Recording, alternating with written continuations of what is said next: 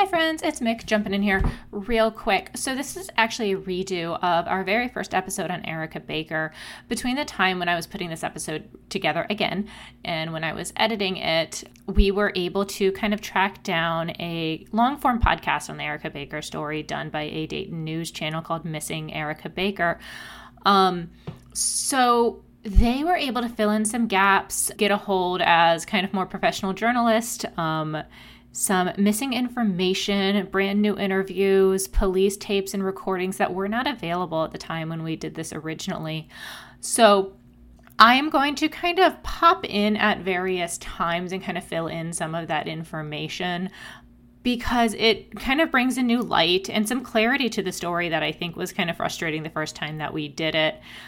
I do really recommend everybody listen to Missing Erica Baker for more details to hear kind of directly from the family, the detectives, and other people involved in this case. But really, really recommend it. Luckily, now we're going to be able to fill in some gaps and some missing information, kind of put to rest and shed some light on various suspicions and questions that we had the first time we did this story. But we hope you enjoy. Thank you.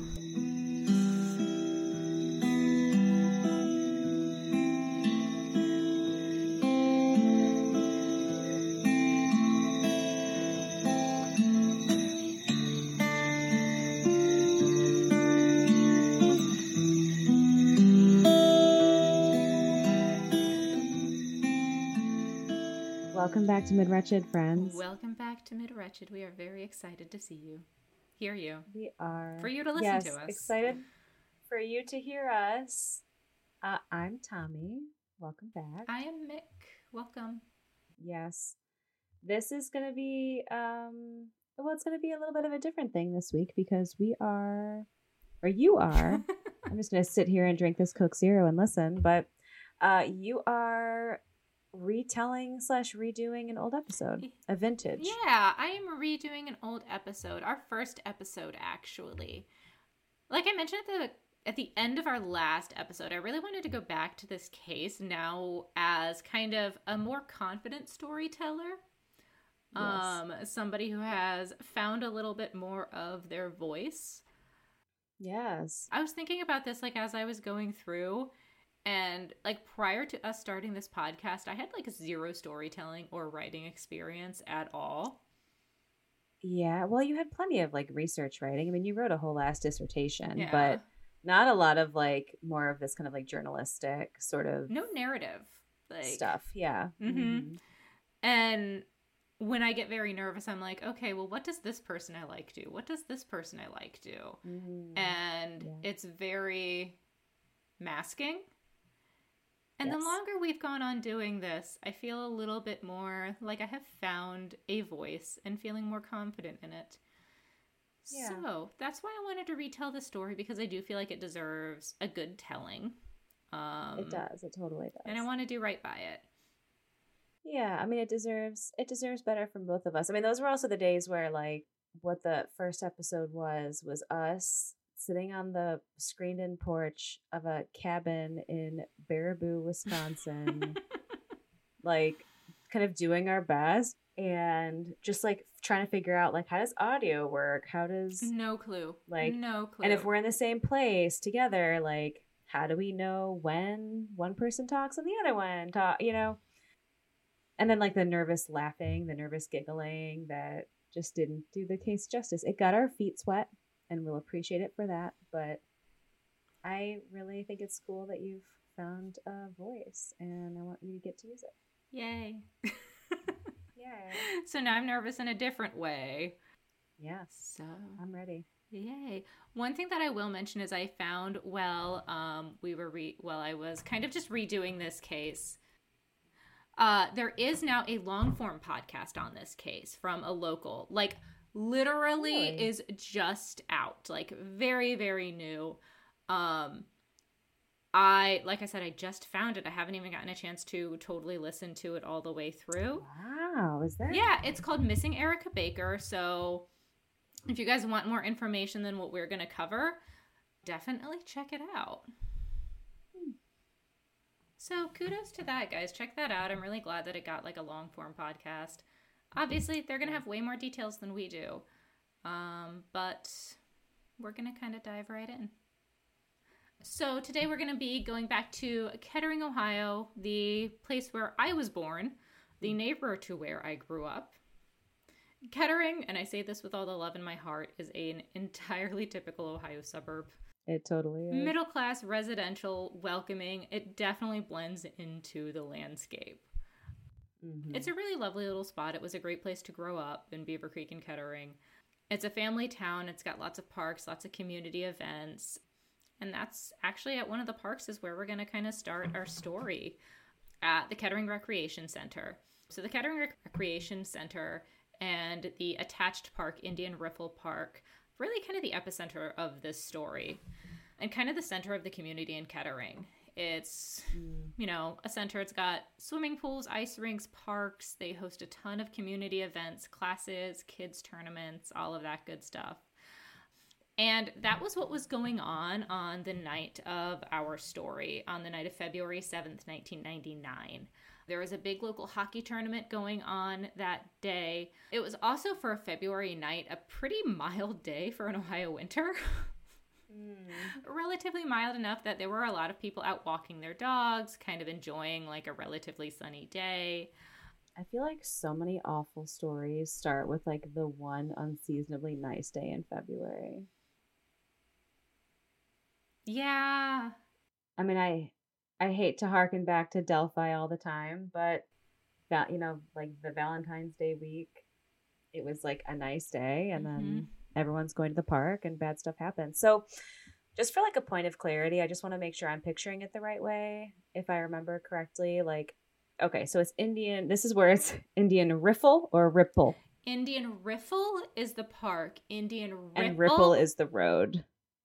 Okay, so I needed that clarification. I remember asking it before and I like could not remember it. Yeah. So then this park and recreation center it's huge, right? Like it's really really big. So like when we say a park, we're not talking about like your neighborhood park with like a playground and like two swings or whatever. You're talking about like a very large like multiple dozens of acres kind of park, right? it's 95 acres. It has a lake. It has all of these different things. But it is also, again, just like kind of nestled in a really residential community. You know, surrounded by relatively busy streets. Um, but also there's a lot of little just community housing and all of that stuff kind of surrounding it. It's a really popular little neighborhood for the Kettering area because it's by the park, it's by schools, it's an awesome mm. place. Um, and that is where the Baker family lived. Melissa Baker lived in that area with her four children. She had three sons and a daughter, Erica, who was just nine. She was the youngest of the family. Their father, Greg, lived separately as the parents had divorced prior. Um, but always up to this point, they always really parented really amicably. They shared custody of the kids. They saw both parents pretty evenly, from what it sounds like. Erica was described as a really loving and lively little girl. Her mom said that she loved school, adored it. While she was kind of walking or dancing her way to the bus stop every morning, she mm-hmm. would kind of blow kisses to her mom, wave, always had a huge smile on her face. Her parents said that she could be a princess when she wanted to, but she also really knew how to kind of keep up with her older brothers. She loved being outdoors, swimming, camping, fishing, all of that stuff. She was an active girl. She was a tough girl. That brings us to February 7th. So that's where we're kind of kind of start our story here. February 7th, 1999. Um, Erica had spent that morning or that day with her dad, actually just kind of going out doing dad daughter things. She seemed to have had a good time with her dad, but reportedly, as the evening ended, um, her and her dad got into a little bit of a tiff because her dad had forgotten to buy tickets to the daddy daughter dinner dance um, that Erica had been so looking forward to. Oh, man. So, needless to say, she was a little frustrated, a little heartbroken all at the same time. But whatever happened, it seemed like Greg kind of smoothed it out with her. He made an effort to make it up to her. And by the afternoon, when he dropped off Erica with her mom, she was in good spirits again. and she was kind of ready for the day. Mm-hmm. He dropped her off at Sunday afternoon around three o'clock. Erica got home. She didn't have much to do, and it seemed like she was kind of muddling around the house for a little bit. As one does when you're nine and bored. when you're nine and bored, and you're like, I don't have any homework, and there's no one here to play with, and I need something mm-hmm. to do. So Erica asked her mom if she could take their dog, a little Shih Tzu, for a walk around Indian Riffle Park. The park was only about a five minute walk from their home, so it is a big park, but I think that Erica kind of knew the areas to go to, the areas that she was comfortable walking around in, and the areas that she would get in trouble if she went too far into. Mm, yeah. Since it was about a five minute walk, Melissa said yes, just be home by dark. Which I'm also thinking kind of this is February in Ohio. If dark is probably about dinner time, would be my guess, right? Like six. Dark is about like five, four thirty-five. Yeah, yeah. Well, dusk for sure. Yeah. Also, guessing she didn't actually expect Erica to be out for an hour or more than twenty minutes. No. To be completely honest. I'd imagine you just expect her to kind of like walk the dog around the block or like up and down. Mm-hmm. Walk to the park and back. The street. Yeah. It is really cute around that park. These little neighborhoods are really, really Isn't cute. it so adorable? It is. It's hardcore Americana out there. Mm, it totally is. It's really cute. Welcome cute. to my childhood. I and the beauty that it produced. Uh huh. I will do a Google Street View of my childhood sometime.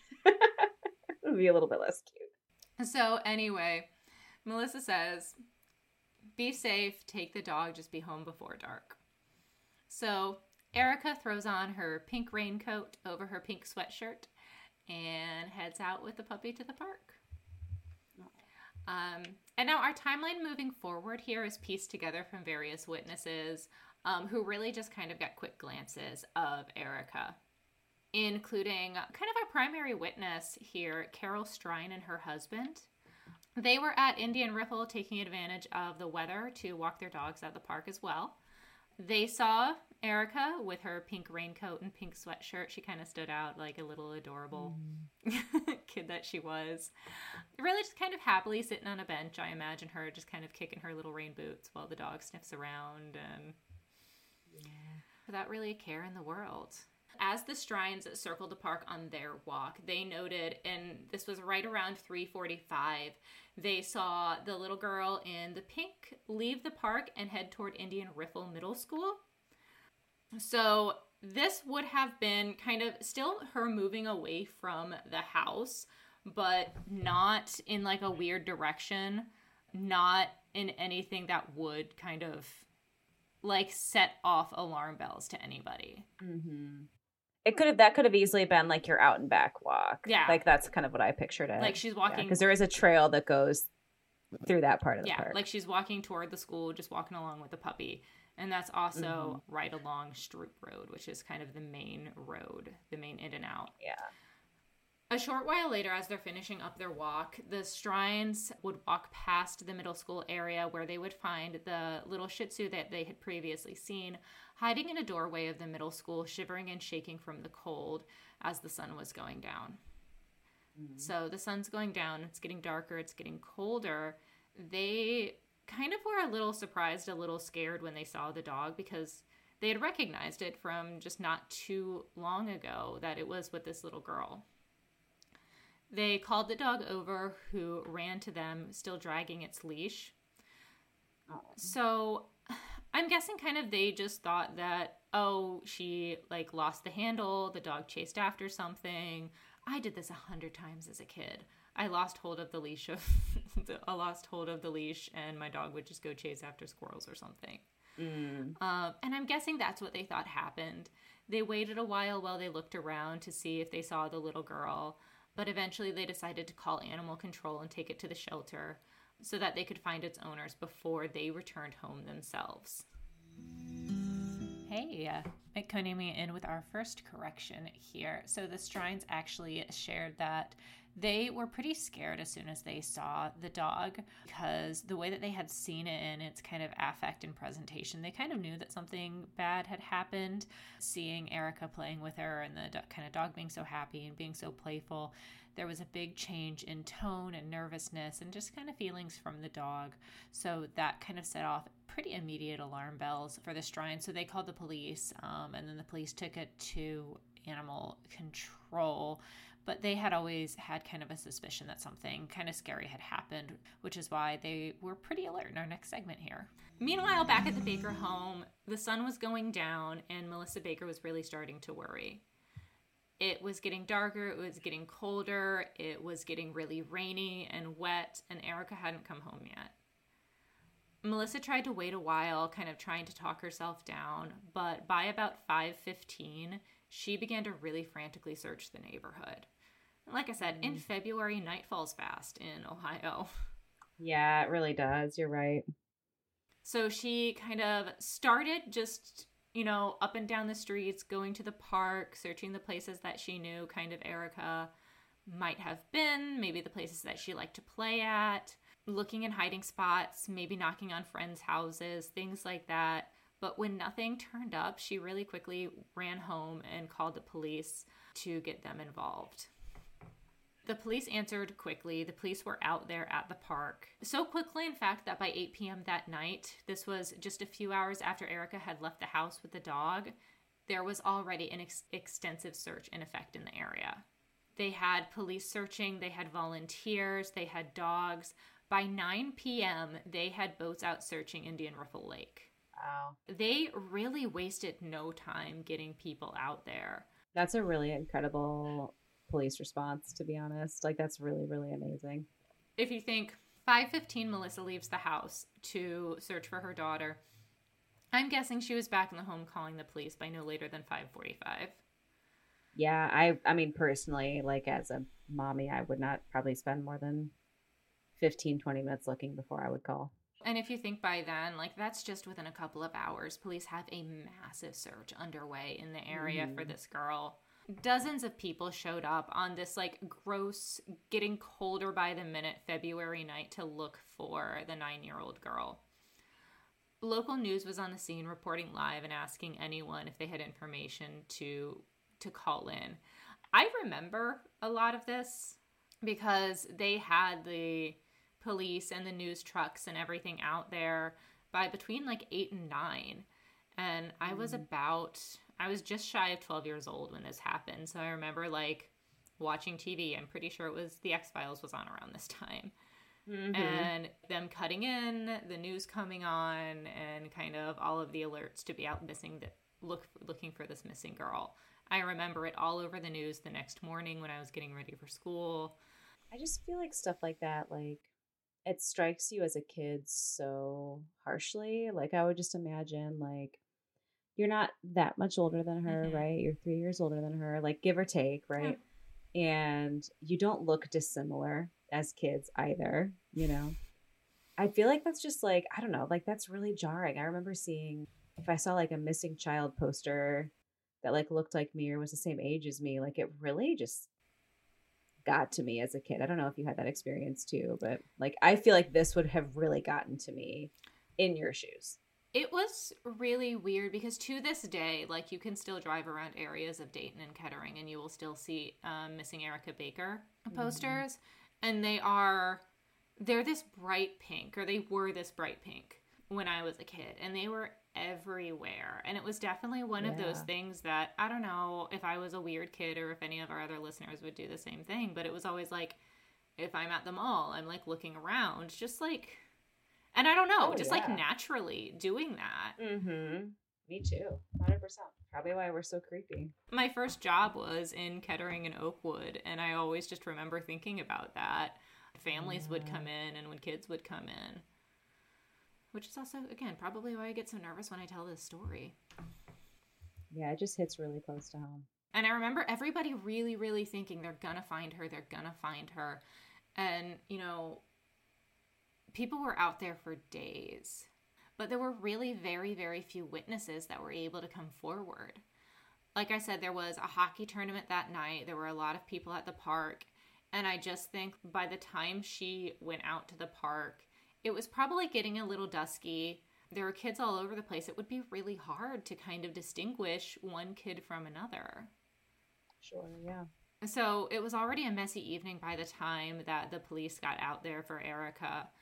It was raining, it was getting cold. I think the rain really fucked up everybody's search because if you think about it, any footprints, fingerprints, any blood evidence that we typically look for, it would be gone nearly immediately. But of course, again, that like it doesn't mean that people didn't want to help. Hundreds of people were there searching through the park, searching the middle school, searching the rec center. Did she get lost? Is she just missing somewhere? By February 8th, they had drained the entire pond. That's wild because it's not a small pond. Like, it's a testament to how seriously this search was taken, you know, because that's that was not a small job. That was not like a retaining pond in your subdivision. That's a decent sized little thing, you know. I think about this because when we talked about other cases, how long do police wait to like drain or to drag a pond?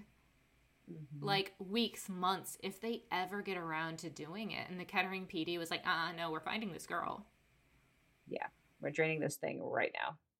Really, unfortunately, never, no evidence ever really shook out from all of those searches. There was no trace of clothing, there was no trace of blood, there was nothing. And her parents would spend month after month after month searching. They opened the Erica Baker Recovery Center. Her face was on the cover of People magazine, just trying to get awareness, just trying to get somebody to come forward to answer this. Celebrities like Sarah Jessica Parker were even putting out PSAs and alerts begging people for information.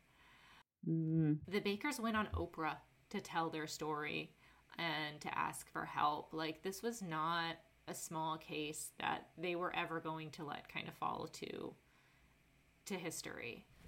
Yeah. And also I was thinking about this, I was always thinking about like how hard it is to be both in that like active recovery, like searching for your daughter and also grieving at the same time. Yes. I think yes, about this all yeah. the time. I thought about this with Johnny Gosch. I think about this with mm-hmm. so many, like the the Delphi girls Sean family, Hornbeck, Shawn Hornbeck. Delphi, yep. And I don't, I don't know how people keep it together. And I think that it really is just like the hope that keeps them going. Yeah. Um, I mean, I feel like like it's cheesy, but I don't know. Certainly, it's my experience that you learn a lot about your own fortitude when you're faced with really impossible stuff, right? Like. Yeah I feel like most people think like I could never handle X, Y, and Z until you have no choice but to handle it, right? Mm-hmm. And then you just do. And then you just do. Like you don't even question it. You're just doing whatever you can do. And in, yeah. in every single interview with Melissa and Greg, you can tell how hard it is for them and how determined they are. Like they work their asses off. This was a 24 hour a day job. Mm. They were putting out flyers, billboards, notices everywhere. That pink billboard is burned into my memory. So months pass with really few leads until June 14th, 1999. So about four months later, they finally have one kind of shaky lead. They got the name Christian Gabriel. They got his name in relation to a theft that had occurred that night at the local Meijer. When interviewed by the police, Gabriel had stated that yes, he was in fact in the area that night. He admitted to the theft of the Kettering Meijer. And when questioned about Erica, he stated something could have happened on the drive home. And that was really it. So the just to clarify, the night that he robbed the Meijers was the night that Erica went missing. It wasn't that night in June. Yeah, so, and that was when he said, "Yeah, something could have happened on the drive home." Mm. But that was all he was willing to say. Okay. Um, police question him about the van that he was driving that night during the robbery, and he says, "I sold the van the following week after get, because I got into a car accident." which is like totally a normal and inconspicuous thing to do, right? Totally. Like totally typical. Like I definitely every time I get into a car accident, I'm like, okay, I'm gonna sell this car now. Boop. When he tells the police that he had sold his van, police then start a search to recover the vehicle, which they were finally able to do. So they recover the van that Gabriel was driving that night and they take it to the Miami Valley Regional Crime Lab. Unfortunately, at this point, they found no evidence related to Erica's body no DNA, no blood, no nothing. Mm. Again, this was four months after the disappearance. This was after a night of rain, a night of mud, and they have nothing to go on, so Gabriel is dropped as a suspect at that time. Mm. More months are going to go by with false starts and clues that go nowhere. At one point, they found a pink Winnie the Pooh sweatshirt um, in Germantown, Ohio, that they thought might have been hers. Germantown is about 20 minutes from Kettering. But the family confirmed that it wasn't her sweatshirt, it wasn't what she was wearing that night. And the case stalls for a really, really long time. There's nothing really to go on. It was like she just disappeared into thin air. Yeah at some point in the early 2000s, there were so few leads that they just started gathering up everybody with a history of child molestation. They just start gathering up anyone with a history I mean, of at anything. Some point you have to do that in a search, mm-hmm. yeah. But even then, they find nothing. Nothing comes out of the search. The parents had passed polygraphs. Not that there was ever any like major suspicion. I know that that's always kind of the first go to.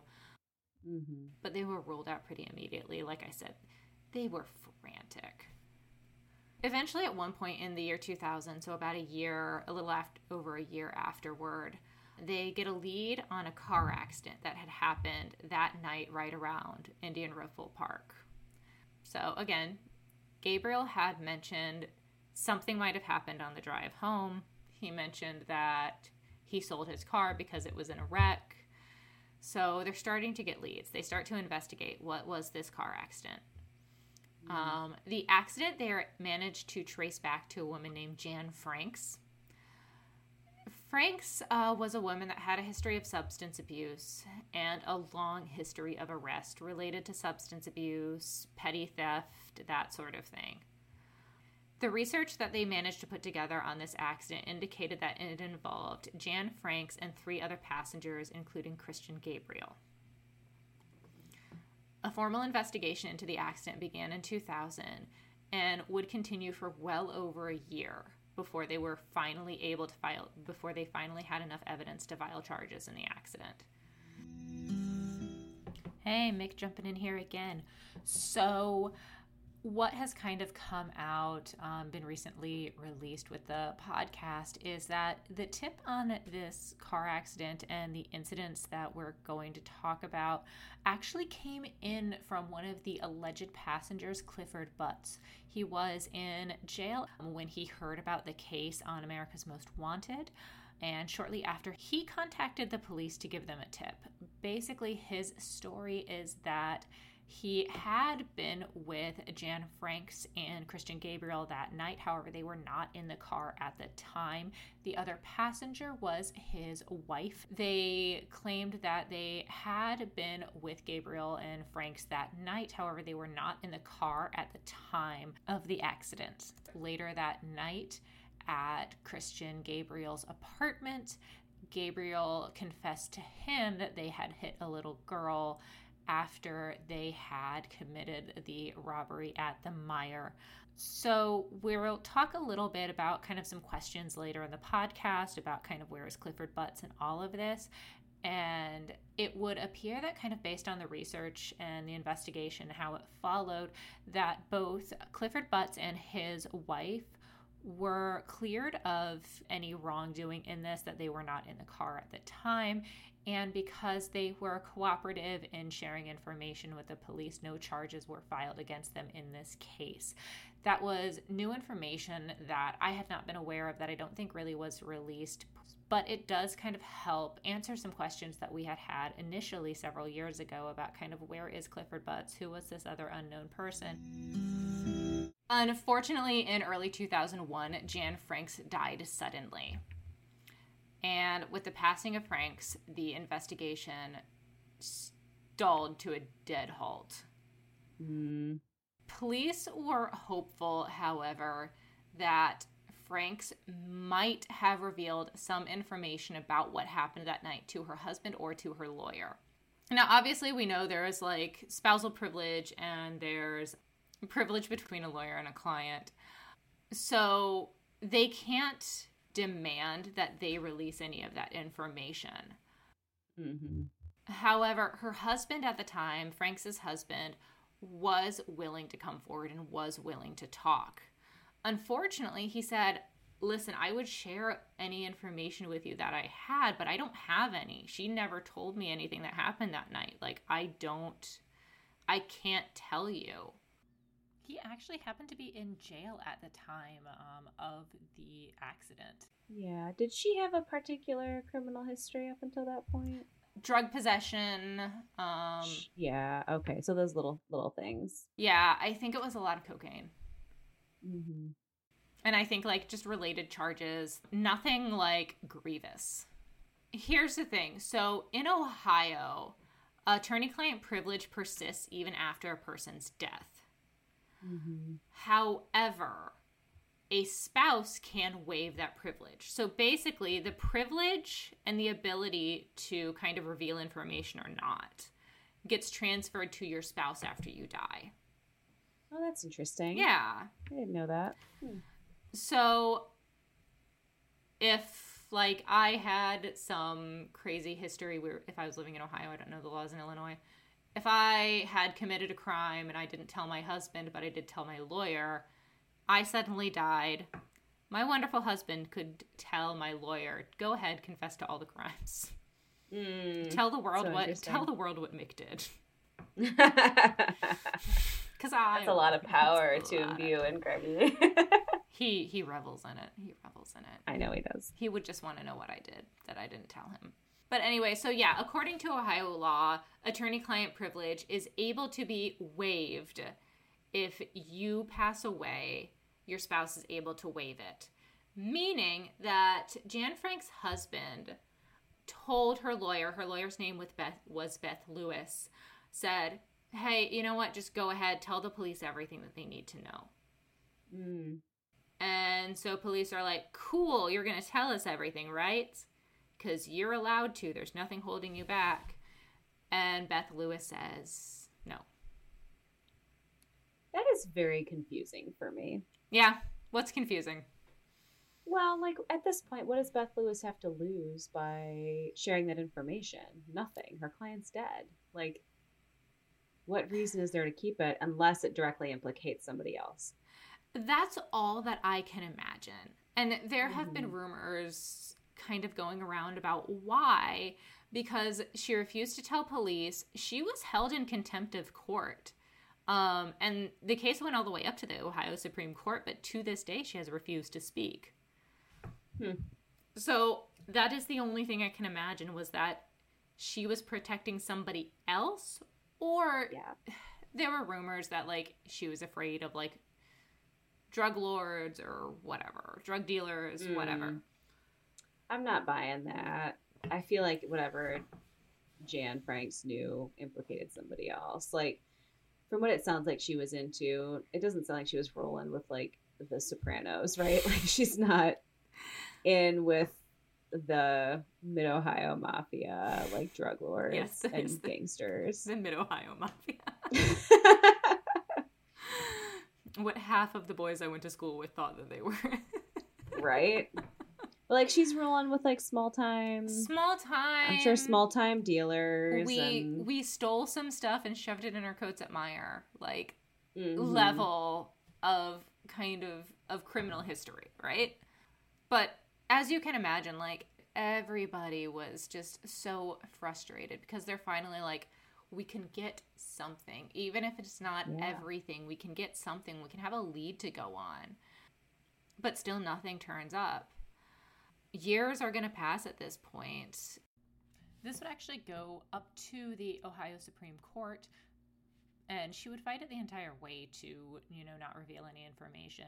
She lost every case. They tried to take it to the federal Supreme Court, who would not hear it.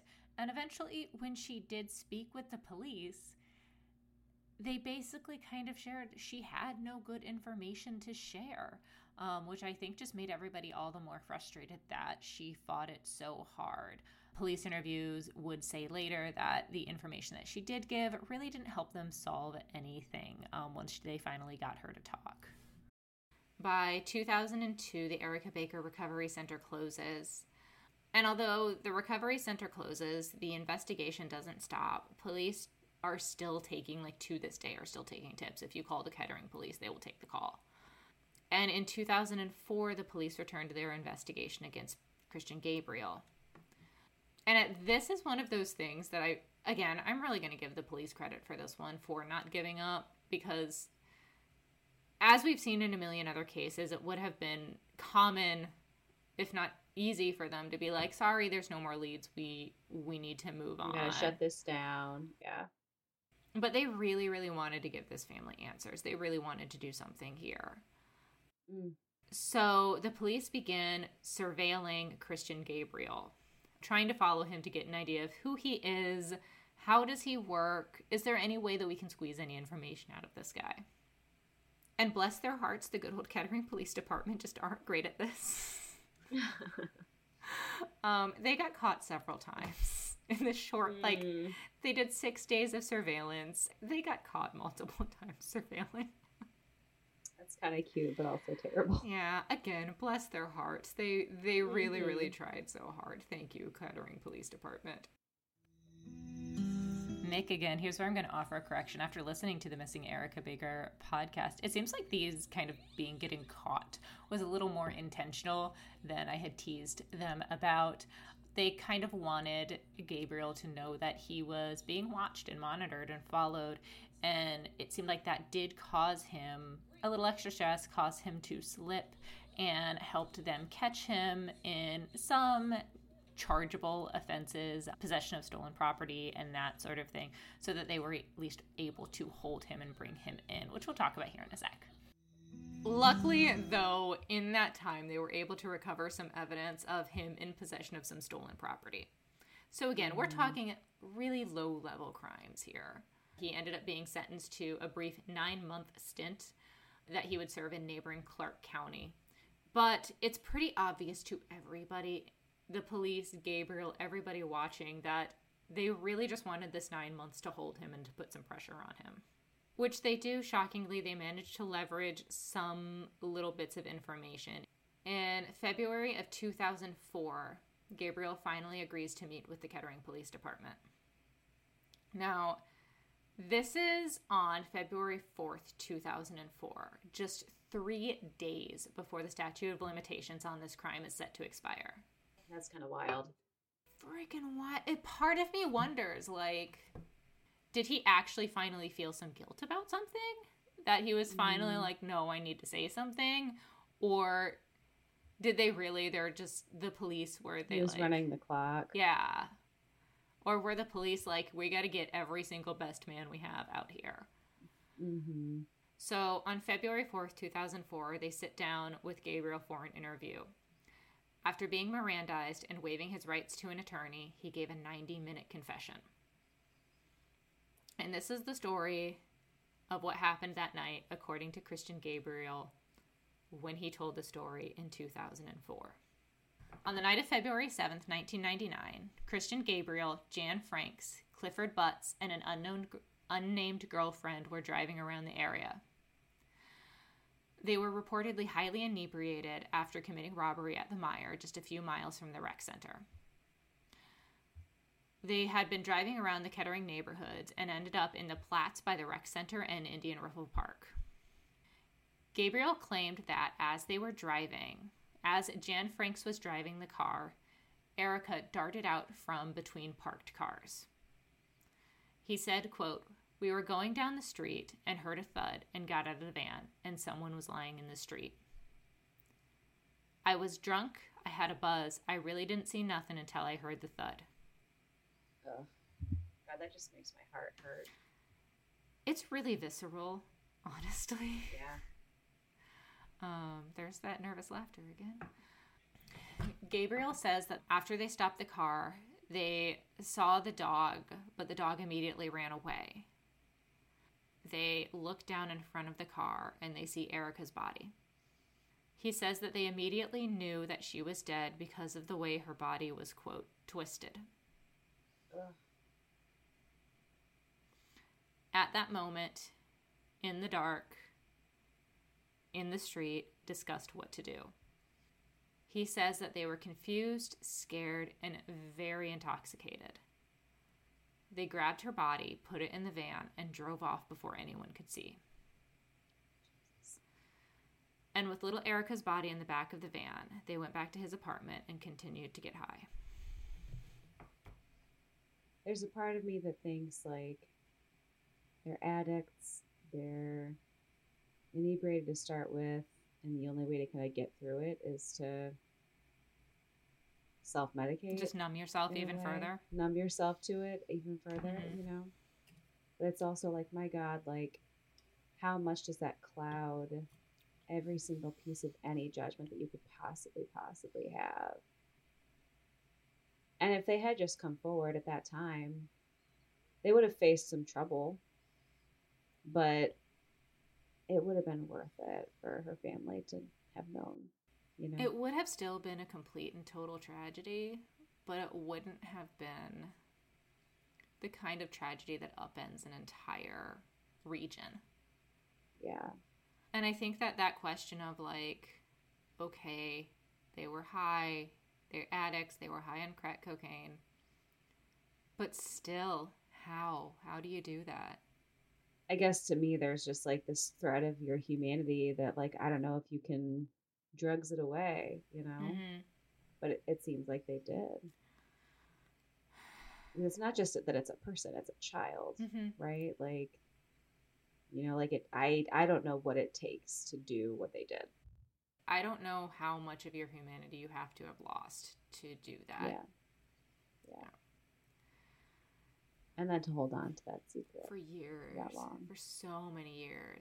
Which makes me wonder again about Beth Lewis, the attorney. Like, I guess what I wonder is like, who else was on her client list? If any of the other ones was on her client list, that makes sense that she would have protected one of them, right? Like, It wouldn't surprise me if one of the other ones, like if Jan Franks was on her client list, I, mhm. it might have been others. I remember when we first did this story way back in the day, I looked her up and there was nothing like crazy shocking about her record or about like her cases or anything like that.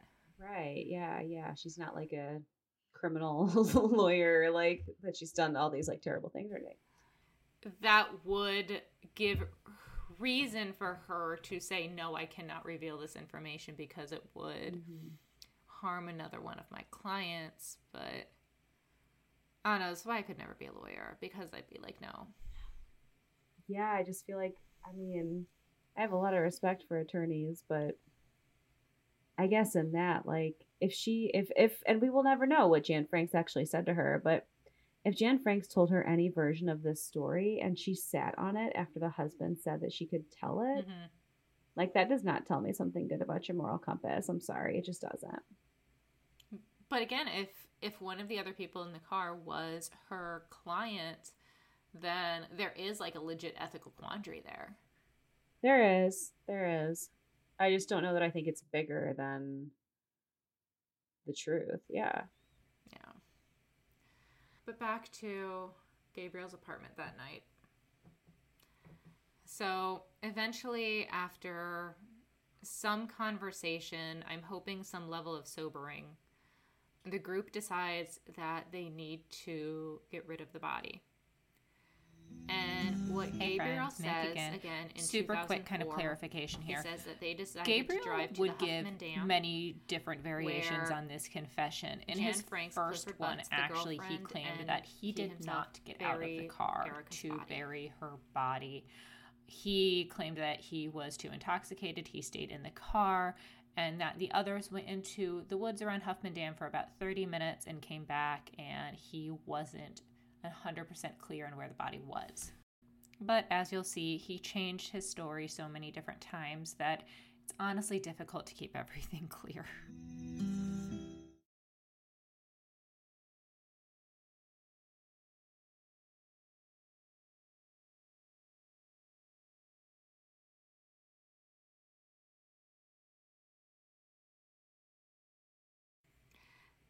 The Huffman Dam, it is like an actual like functional river dam, mm. on the mm. Mad River in Ohio, but it is also another big metro park. Mm. Uh, we have a ton of these. It has tons of bike trails, hiking, beaches, and things like that. Yeah. Again, the, saying like we went to the, we buried her at the Huffman Dam. That's a huge area.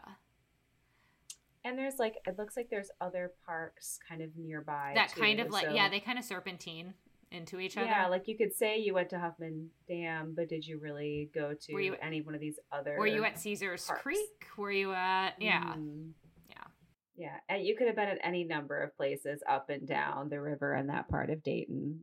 It's a very large scope of possible places. I guess is what I'm getting at. And Gabriel agrees to go with the police to the Huffman Dam mm. to show them where they buried the body. Police search the Huffman Dam area through and through as best as they can on that day that Gabriel's with them, and nothing is found. Mm. Police confront him after this because he kept being like, I don't know over there. I don't know over there. And he does this all day. His only defense is, I don't know. I was high when we buried her. I don't remember.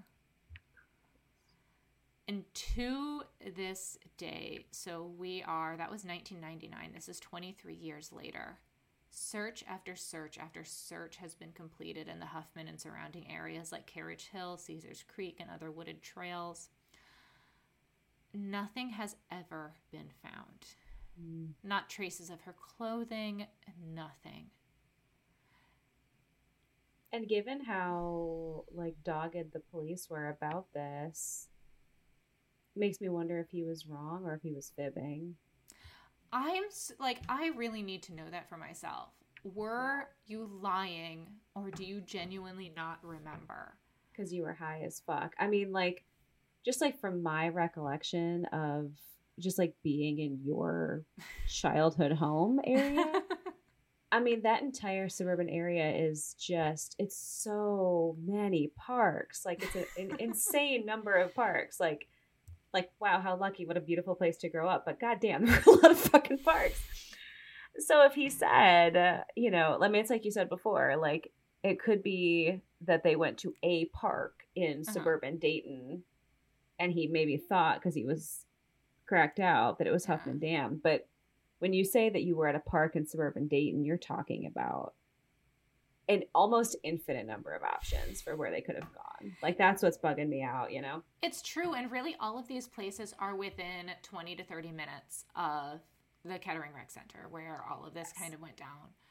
And I will say, like, there are lots of parks and trails and things like that. There are wooded areas none of them are crazy like wooded and remote at all. Mm-hmm.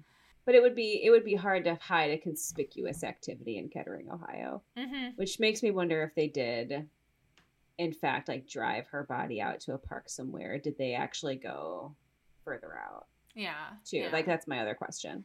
And even I, th- I think that most recently, like as recently as I believe last summer, they dragged like Huffman Dam and that like the actual dam and Mad River in that area and they again searched and searched and they're still not finding anything. now, following that confession, Gabriel would eventually be indicted and convicted of gross abuse of a corpse and evidence tampering. Which is kind of big to be convicted on those things without actual evidence of a corpse.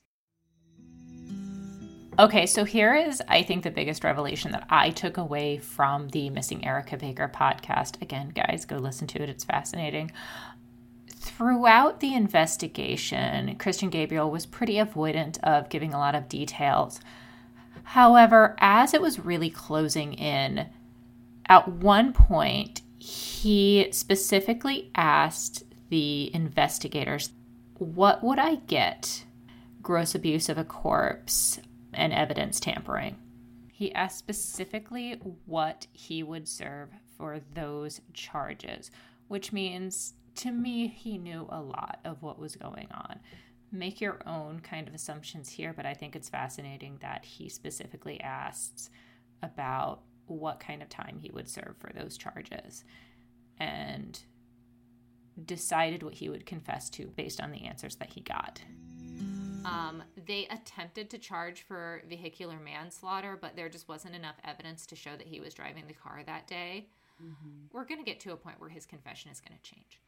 Mm. Although Gabriel admitted to a lot, the police could not prove that he was driving. He insisted that it was Jan Franks, who, I'm sorry, but that's a little convenient, right? Totally. Yeah. The, and it the, was his car, right? Yes, it was his van. Mm-hmm. I guess, like, my other thing is, like, if I'm, and this is just me, but I think it's very convenient to try to pin it on her. But, like, realistically speaking, if we're all wasted anyway, mm-hmm. right? because that's this whole thing hinges on everybody in the car being inebriated. So it's not as though like his story is like Jan was the DD or whatever. Like if everyone's equally inebriated, I'm not going to have somebody else drive my car. Yeah. Right? Like all else being equal, you know, I'm not going to have somebody else drive my car. Yeah, but I don't think any of them were in great like level of judgment. Right at like at this point at all. In 2005, uh, Christian Gabriel was sentenced to six years in jail for that vehicular or for the gross abuse of a corpse and evidence tampering cases. He would appeal the charges and retract just about everything he stated in his confession, stating that the police never had enough to convict him in the first place and that they coerced his, they coerced his testimony and he no longer stood by his original confession. He would tell his story again, this time changing aspects, saying that after they took her body, he thought that they were going to take her to the hospital, but instead they went directly to the park and buried her. His most recent version of this is that he stayed in the car, he stayed in the van, and he had nothing to do with it. His appeal would not work. I actually like I was curious because I just wanted to I wanted to take a look at the van that he was driving because they they kept that in evidence for quite a long time. There are brand new videos coming out because I think because of the podcast that he's still changing his story. He gave a number of different interviews over various courses of months. So what about the car? You want me to send you a picture of the car? Wow. Okay, so what we're seeing here is a very rusted out van. It, I don't know if they say what make and model it is. It definitely looks like that, like kind of late, like mid to late '80s, like mm-hmm. utility van kind of vibe. Yeah, my uncle it's, had one of these. Yeah, it's very, um, it's very reminiscent of '90s childhoods, but it's rusted out, and the front end has sustained fairly significant damage. Like this car would still be drivable, but the damage would be like obvious and notable. Mm-hmm. I think because of the new podcast, like a lot more of like the interviews and whatnot, information is being released. None of this stuff was out when I did this case the 1st mm-hmm. time. But like reading through some of the interviews and things, like Mm. the police really did go hard on him. Yeah really challenging him to be like, how did you not sober up when you realized that you hit a little girl? How did you do that? And they really kind of try to call him in every one of those perceived lies. But he just, he lies his way out of, he squirms his way out of everything. Yeah. The biggest thing that I think that police are always trying to get at when they interview him every time, and the reason why they keep doing it is one, they want to know where her body is, and two, they want to know if she ever had a chance to live. Yeah. They want to know could you have done something? Could this little girl still be alive if you had acted with a little bit more humanity? Yeah. Gabriel said he knew that she was dead because of the way that her body was twisted. Mm. But nothing that he says is I can take as a fact. Yeah.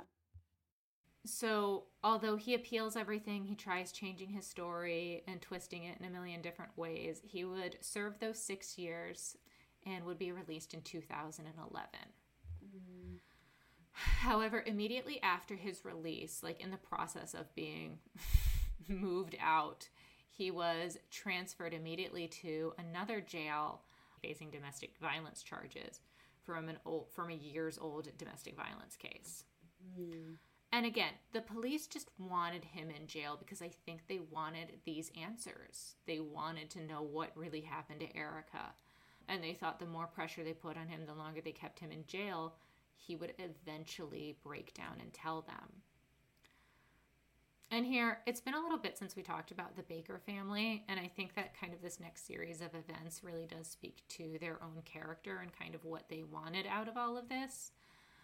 When the Baker family hears about Gabriel being transferred and the additional charges and everything, um, it was actually members of Erica's family that attended the court hearing and pled for leniency and for his release they apparently kind of got wind that uh, Gabriel's son was very ill, and they didn't want his son to have to suffer and be ill without his father. Wow. Um, again, like really good hearts on these people. Yeah.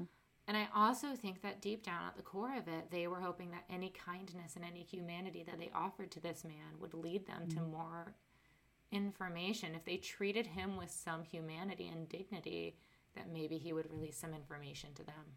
Yeah, because it's really like treating him with humanity, humanity and dignity feels like a way of asking him to return humanity and dignity, mm-hmm. which he was obviously really, really, really lacking when that happened in, mm-hmm. in 1999, right? And I think it's their way of saying, like, listen, whatever happened, at this point. We just need to know. In fact, it, it went so far as like when he is released from jail, it's Erica's grandmother, Pam Schmidt, that picks him up from prison. That's wild. People had asked about asked her about this like several times later. Why did you pick him up? Why would you do that to when you know what he did to your granddaughter?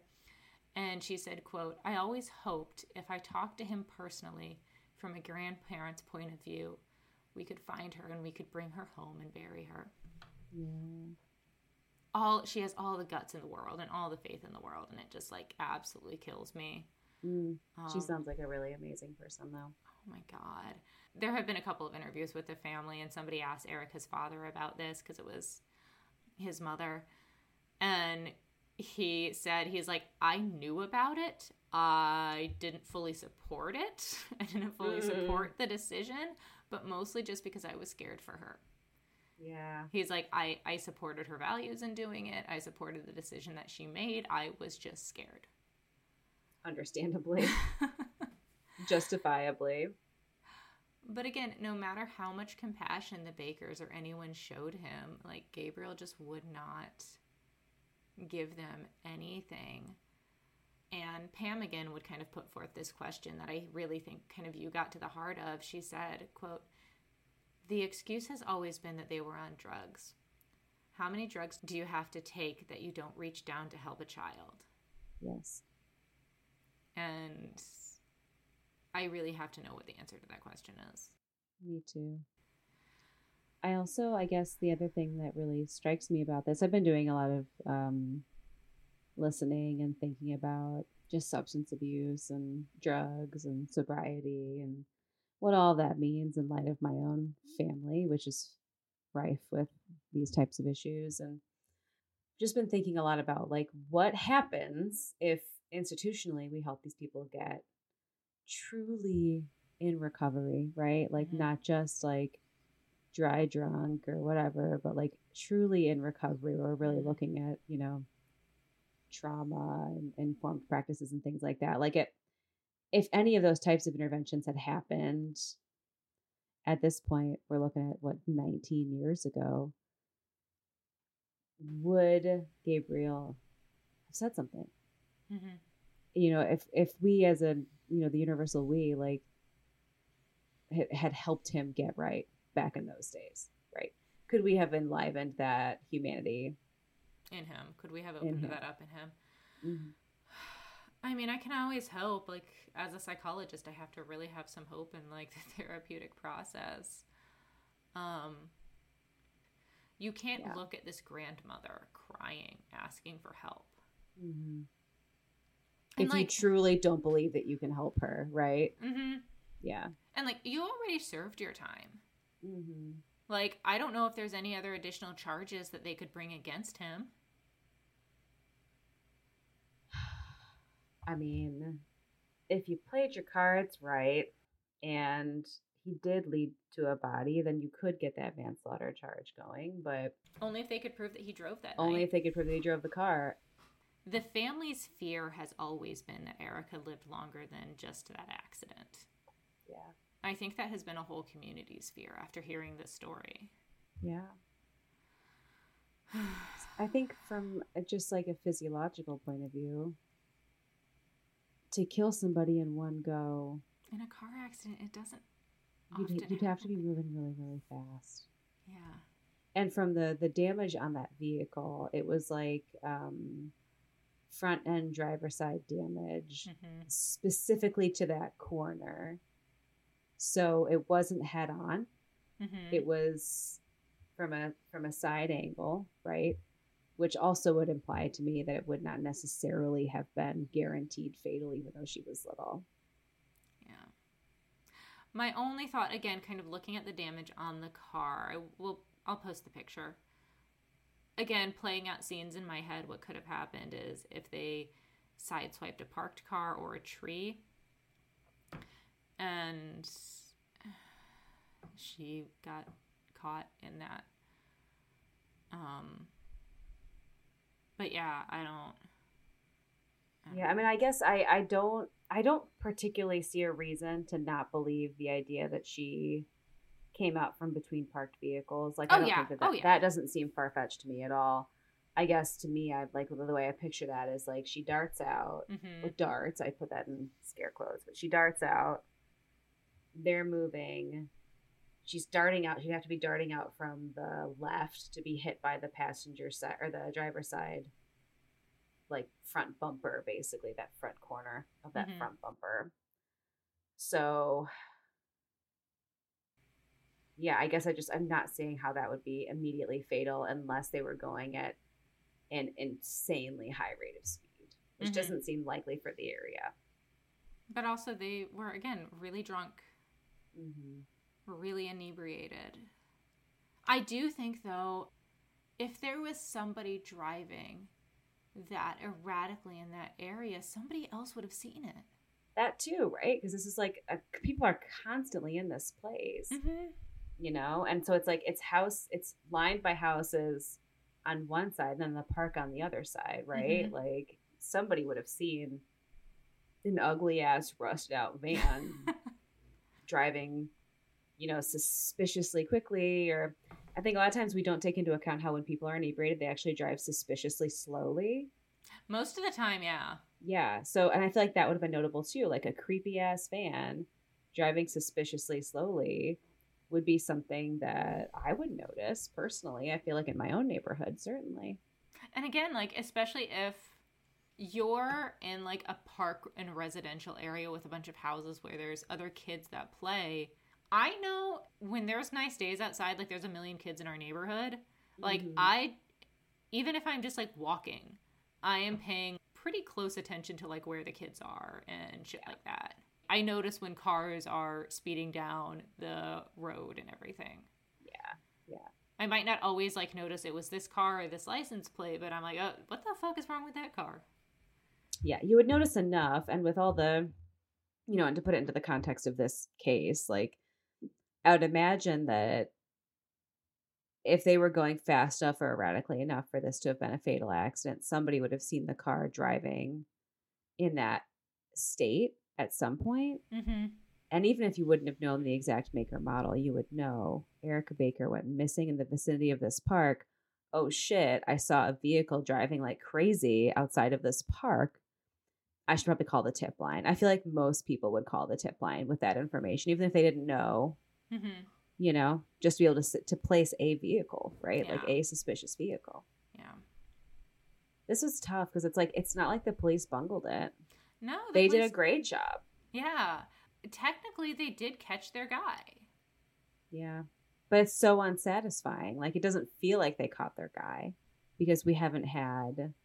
I mean, they caught their guy, but they there's no been no murder charge and no manslaughter charge. So mm-hmm it's not like the guy went down for what the guy did. really. Yeah. Right. And that's why I feel like to this, like, again, to this day, people are still searching, like, looking for their remains. The yeah. Detective Green is the detective on the case, still accepting leads on if anyone finds them. And really just to give the family any level of closure, any level of answers that they can have in this case. Yeah. You know, her brothers have grown up now and they're adults, and I know that they, you know, her parents will still kind of comment on the case occasionally. So it's tough. It's tough. Yeah.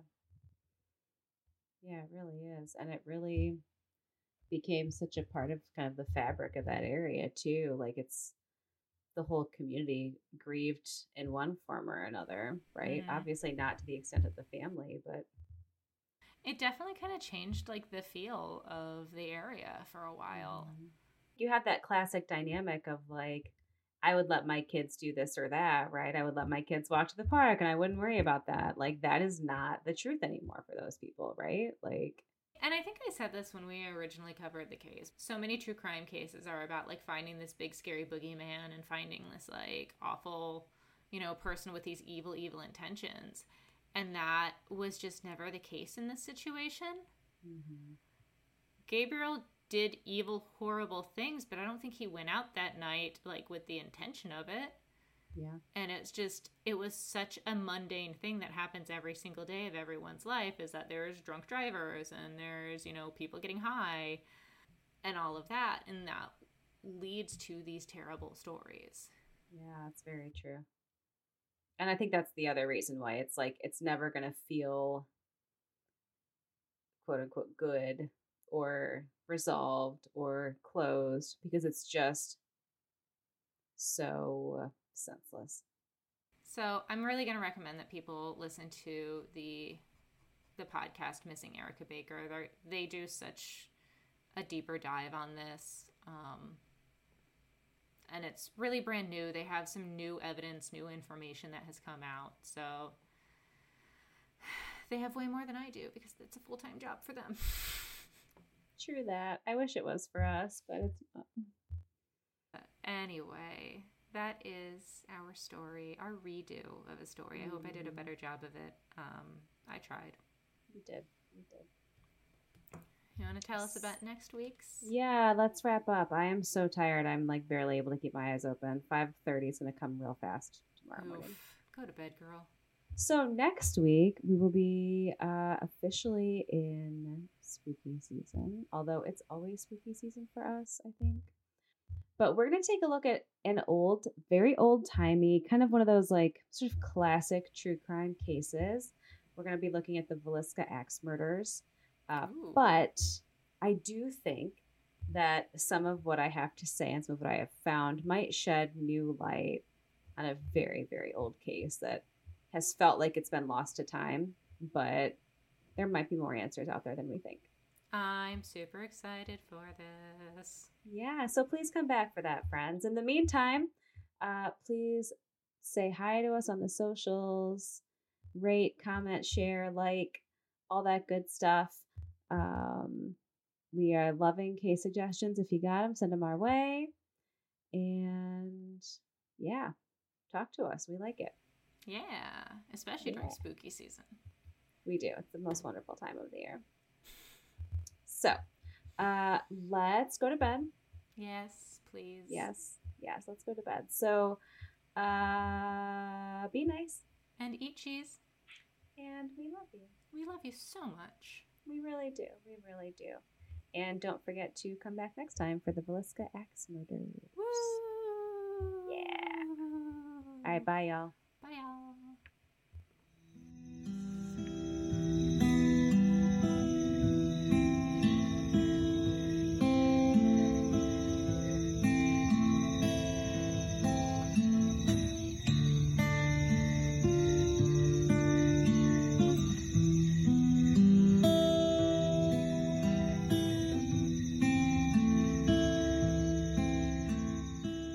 Computer charges have been just acting really weird. I don't know what it is. I think my house is haunted. I mean, I'm I am certain your house is haunted. Me too. And you fucking love it. I do. I do. I love it so much. I want a haunted house, but I don't believe in ghosts. Well,